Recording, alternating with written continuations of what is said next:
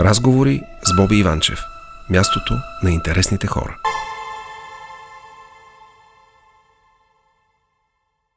ФСБ и да носи там. Да се надяваме, че скоро ще имаме и нови песни от ФСБ в бъдеще, близко.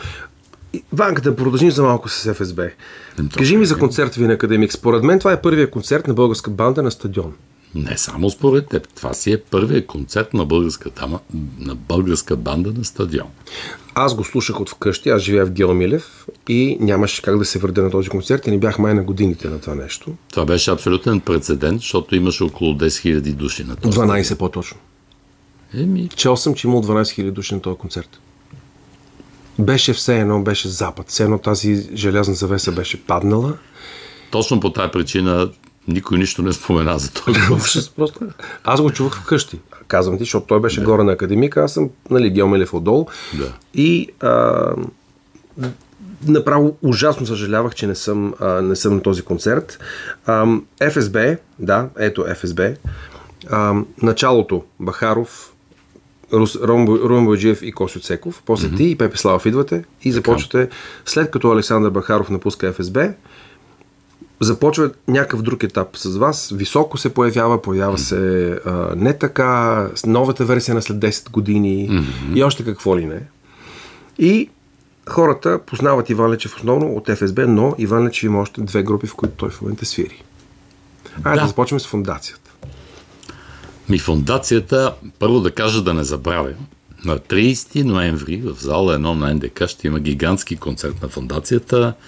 Каня всички да заповядат. Това е концерт не само на фундацията, а е фундацията и големите БГ рок гласове. Ще участва Звезди Керемичиев с, естествено, в негова чест не може да не изпеем черната Разбира се. А, Наско Пенев от БТР, mm-hmm. с който ще изпеем няколко техни знакови песни и Славин Славчев, който все повече и повече набира скорост. Той направи прекрасен албум. Страшен рокаджия стана. Страшен рокаджия. Те направиха един проект а, дъщерен на фундацията, ако мога така да го нарека. Mm. А, пеят парчета на Queen, да. които той прави пократително, изобщо изключително готино и тълнатливо момче. Та всичкото това ще се случи на 30 ноември в зала 1 на НДК, който не дойде много ще изпуска. Дами и господа, не го изпускайте. Та фундацията възникна по идея на Дони, може Естествено, Дони. Разбира се. Мотора. На... Да. И бих казал, че идеята е много добра, защото фундацията се появи в един момент, в който разни други музики бяха завзели изцяло държавата, а пък фундацията, както казва Иван Лечев, не изпълнява непознати песни, но такива, които би имало евентуално тенденция да бъдат позабравени, ако не ги изпълнява фундацията. Аз не съм свикнал да гледам Донин с китара. И аз не съм свикнал, но му се получава така. Получава му се определено. И знаеш ли, когато видях наредени с китарите така, петимата, mm-hmm. си представих концерт на Eagles, който има един концерт на Eagles абсолютно акустичен, която те свират на акустични китари. Оттам има една великолепна версия на Хотел Калифорния от този О, да. концерт. Знам, е изцяло съм готов. Да. И изведнъж някак си ми заприличахте на тази група. Просто сработени музиканти, които свирят, дишат и пеят едновременно, което жестоко ме кефи. Това е идеята по принцип. Да е акустичен проект. А, трябва да вметна, обаче, че на 30 ноември този концерт вече няма да е изцяло акустичен. Логично да не е. С, с тези а от един момент нататък изваждаме с Батеславе, както каза един наш приятел от Лодив, метлите. Да. И почваме малко по-така, иначе. Дами и господа, не забравяйте фундацията на 30 ноември. Сега, втората ти група, обичайните за подозрени. Този убийствен проект. Доколкото даже говорих с Стефан, той вече каза, че не иска да се казва Стефан Валдобрев и обичайните за подозрени, а обичайните за подозрени. Като той като част от обичайните за подозрени. Моето участие в този проект е изключително основополагащо, а много е интересно да, да ти кажа как започна цялата работа. Давай. А тя започна Хората така, не го знаят. Ние с Стефан всеки по-отделно беше написал музика за, теат, за театрално представление. Uh-huh бяхме номинирани за Аскер. Той, аз и един наш приятел от Пловдив, Петю Радевски. При което Аскера получи Петю Радевски, но ние с Стефан Вълдобрев си останахме приятели за цял живот. Това е. Бяхме седнали в залата на Народния театър един до друг и много сладко си бърборихме за най-различни неща. Вие тогава се видяхте за първи път ли? Не е възможно. Еми тогава, може би не сме се виждали за първ път, но тогава станахме приятели. Супер. Стефан е много, той, много, много готин човек. Изключително готино момче. А, това е един от най-свестните хора, които познавам. И той е изключително отворен, даже прекалено болезнено отворен за всичко, което става по света, понеже е свръхчувствителен. Точно така. Стефан е сетивен. Това исках да ти кажа аз. Той е сетивен за всички някакви радости, болки, тегавини, които могат да станат около него и по някакъв начин преминават през него и това му личи. Само, че му нанасят удари всичките тия неща. Той е много изключително раним човек, което ние останалите, аз особено, всякак, всячески се опитваме да го да не е чак в такива зверски измерения свърхчувствителен, защото това го наранява. А ние гледаме да си го запазим. Ами, виж какво, аз... А... Но, но от друга страна, той може би нямаше да бъде това, което Точно, е, ако не беше. Спомням си, че добрите творци са понякога нещастните творци, да. които правят най-добрите неща в по-тъжни периоди. Да не говорим, че той издаде страшна книга. Той изобщо страшно добре умее да работи За песните, с, която е. С, с словото. Да. да, така е. Жена ми я прочете, беше във възторг тази книга. И а, да, на мен любопитно, аз ще прочета за специфично за някой песни какво иска той да каже и какво mm-hmm. е написал. Даже смятам много покана скоро тук да си говорим и с него, тъй като той, както знаеш, е изключително благ като компания. Много е слава. Да, наистина. а, има, доколкото си сещам, има а, традиция да прекарва месец в началото на януари в Созопол или там покрай морето, да си почине. Ако програмата му позволява, тъй като програмата му е заета догоре, той тази година актьорства много. Той какво ли вече не прави? В смисъл и книги пише, Ма, и музика пише, и актьорства, и пише музика за филми, и музика за театри. Ми струпва му се. Смисъл... Сега на 16 има премиера. Ето. Да. Ма ние сме се събрали все добри момчета. И Еко, и Стунджи, и Миро, смисъл. За всеки от тях око давам, око взимам. Секо ни свързват и с тебе нашите записи даже в началото, О, да, защото свирихме и с Еко тогава. А, Еко е един от най-благите и най-добри басисти, които може човек да познава. Ма верно, че съм свирил и с вас дори. Живели сме някога преди, например. Да. Точно така. Спомням се аз. Имаш и други китари, имаш и други китари, като тия Found the Road, също си свирил там. Да, спомням. Ето ти, ти не си човек, който си спомня в колко песни свирил колко. Не, абсурд. Да. Дами и господа, само да ви кажа за вътрешна информация. Ам, успях да прегледам доста справки по отношение на звукозаписите на бившата държавна компания Балкантон. Искам да ви кажа, че ам, написаното аранжимент Иван Лечев е в много, много, много, много записи на тогавашната естрадна музика, mm-hmm. поп музика, рок музика, както и а, всичките членове на фундация Студио Балкантон са написани като а, студийната група, която свири да. в а, записите на съответния изпълнител. Така че поне, поне в над 200 със сигурност песни твоето име и името на другите музиканти те са попадали като буквално студийна група, когато вие сте свирили инструменталите на... повече. Сигурно си повече, така е. А, да, кажи ми, много ме е любопитно, аз знам, че обича да живееш извън София известно време. А, как ти се отразява бащинството? Малките си прави ли вкъщи? Да. И моите малка дъщеря също. Ужас. Смисъл, признавам си най-откровено, че големия ми син го отгледаха предимно майка ми и баща ми. Ама сега с малки обрат. Ние с Оля, така, Оля в по-късен период от вече от края на гимназията се зае сериозно с него и това има сериозни резултати, но до тогава цялото детство Баща му свири? Баща му свири насам на там, това, докато с този юнак сме непрекъснато заедно. И той е много... почва да става... почва да демонстрира характер, че той е лъвче. О, като мене.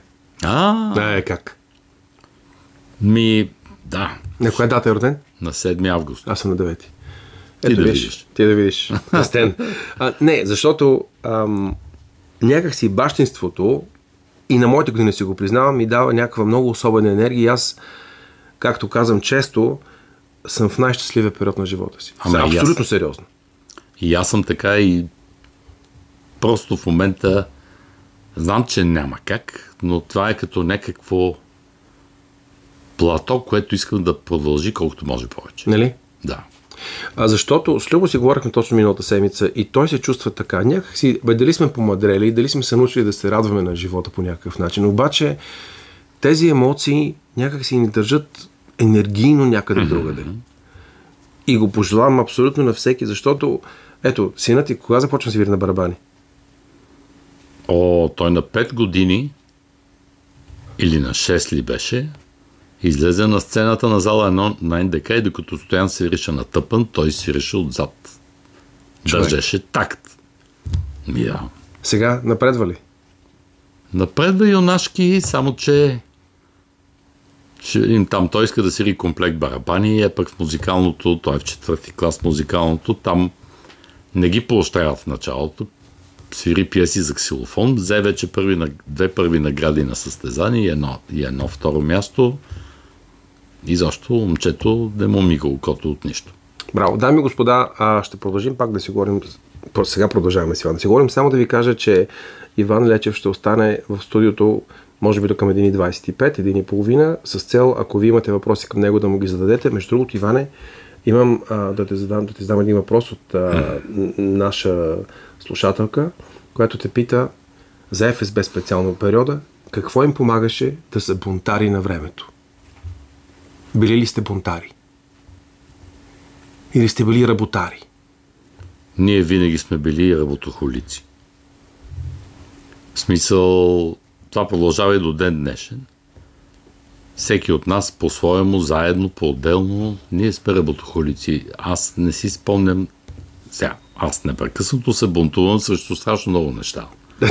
Добре, и всички се бунтуваме така. Но те са извън, сега, не мога толкова много прости хора да ги направя да не са прости. Просто мога да се бунтувам срещу това, Това но нищо не мога да, да, направя. точно така. И както си говорихме преди малко с тебе, да. глупавият човек никога не знае, че е глупав.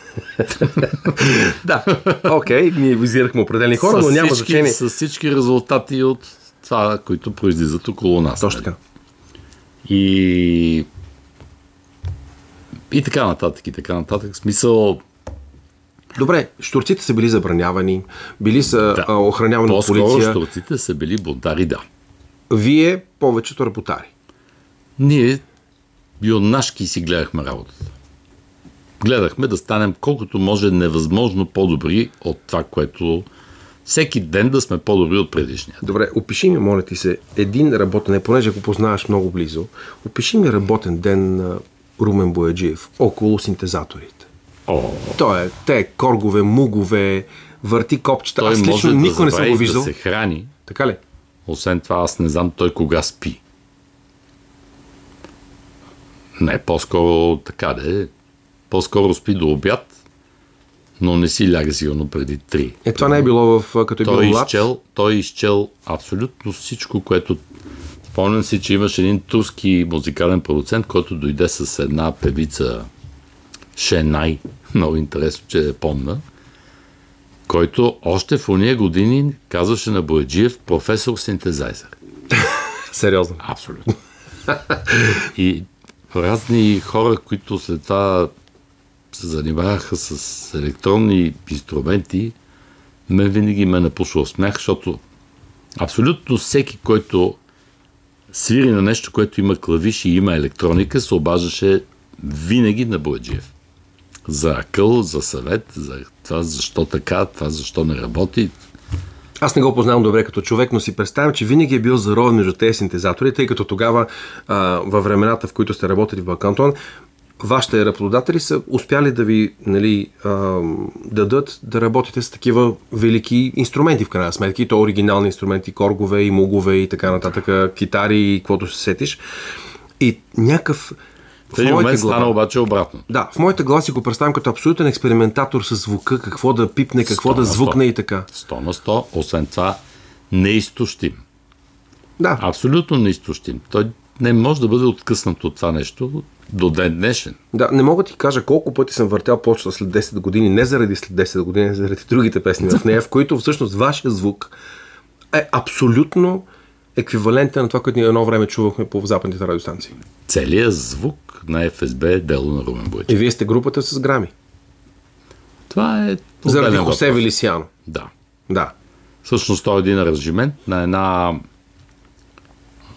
Evergreen, латино Evergreen, който се казва Сиелито Линдо, който тогава Хосе беше решил да става модерен и да излезе от фламенко китарата.